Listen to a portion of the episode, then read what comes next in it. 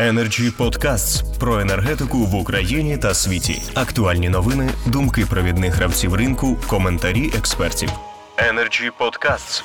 І я надаю слово Олександру Мартинюку. Він виконувач обов'язків директора директорату енергетичних ринків Міністерства енергетики. Прошу.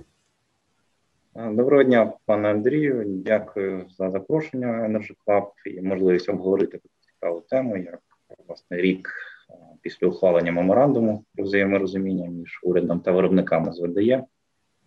Там, Як людина, яка з самого початку була занурена в процес цих переговорів, і фактично один із тих, хто виписував кінцеву редакцію, ну я вважаю, що це було правильне рішення. Більше того, воно стало основою для подальших е, швидких і правильних рішень, ну таких як прийняття закону 810, який його імплементовує. Це Тут закон досить таки революційний. Він передбачав е, ну такі радикальні міри, як е, зниження на компромісних засадах після домовленості, а не в односторонньому порядку зеленого тарифу для вже побудованих об'єктів. Причому для деяких е, старих об'єктів майже вдвічі 46 євроцентів до 24. Там, обмеження термінів будівництва нових об'єктів по зеленому тарифу по достарілій моделі. Е, ведення відповідальності за небаланси, удосконалення аукціонної моделі, ну і ряд інших таких позитивних речей, е, які були передбачені цим законом. Е, водночас зобов'язання держави вони залишились фактично в тому рівні, якому були. Це вчасно оплачувати за зелену енергію поточно і погасити накопичення в 2020 році борги відповідно до графіку. Я повністю погоджуюсь з Олексієм, що, на жаль, далеко не все е, виконано, що було передбачено. Але якщо оцінювати ситуацію, знаєте, з урахуванням комплексу викликів, які були е, станом на 2020 рік, то результати досить непогані.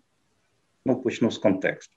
У 2020 році е, за перші сім місяців обсяги заборгованості перед виробниками з ВДЄ зростали зі швидкістю 3,2 мільярда гривень на місяць і, там, по перше, серпня досягнули фантастичні цифри 22,4 мільярди. Е, за 2019 рік велось 4-3 гігавата нових потужностей, які не були підкріплені фінансовим ресурсом, і що значно підсилило тиск на тариф оператор систем передачі. Більше того, почалися обмеження генерації зеленої енергії ну, через балансові обмеження крім того, станом на 1 е, січня 2020 року потенційно по зеленому тарифу ще могло ввестись там понад 10 гігават нових потужностей, в стислі терміни е, по виданим технічним умовам, які вони всі об'єкти отримали. І щоб ще значно посилив тиск на тариф оператора систем передачі. Більше того, ну треба хочу наголосити, що це не призвело б до збільшення виробництва зеленої енергії як такої, тільки воно все було обмежено а, диспетчерськими командами оператора системи передачі.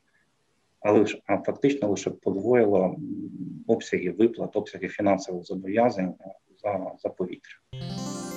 Energy Podcasts. Ну, власне, Після прийняття меморандуму і закону, який його імплементовує, було зупинено зростання заборгованості із е, серпня 2020 року по ну, за весь 20 рік, починаючи з серпня, обсяг заборгованості не приріс. Здійснюється повна оплата е, виробленої електричної енергії протягом серпня-грудня. Вже в 2021 році, е, з січня по березень, рівень оплати сягає 93%. Рівень оплати за травень за перші 20 днів повністю 100%. Крім того, за рахунок залучених кредитних коштів було погашено 5,6, здається, мільярдів боргів попередніх періодів 2020 року. І обсяг заборгованості вдалося скоротити з 22,4, як я вже казав, до 16,8, здається, мільярдів гривень станом на зараз. Дійсно, відповідно до графіку, мало бути погашено 9 мільярдів а в 2020 році. Трохи з графіку вбиваємося, але ну, все рівно рухаємося в контексті домовленостей. Ну, як такий підсумок, ухвалення меморандуму ну, передувала така складна і кропітка робота. Але після його підписання робота тільки посилилась і була пов'язана з його імплементацією. Е, І станом на зараз е, міністерством продовжується напрацювання такого комплексу заходів, який би дозволив регулювати ситуацію вже на, на довгострокову перспективу. Я маю на увазі і законопроекти щодо так званого Premium, е, який би дозволив випустити виробників за зеленим тарифом на ринок, і запуск аукціонної моделі підтримки, і вдосконалений порядок їх проведення е, розроблено, надіслано погодження до центральних органів виконавчої влади. Ми зараз на етапі отримання цих погоджень. І також такі речі, як і вдосконалення е, підтримки малої розсередженої генерації споживачів. Тому позитивні рухи є, і робота триває. Дякую. Дякую, пане Олександре. Дуже добре ставити в контекст те, що відбувається. Energy Club. Пряма комунікація енергії.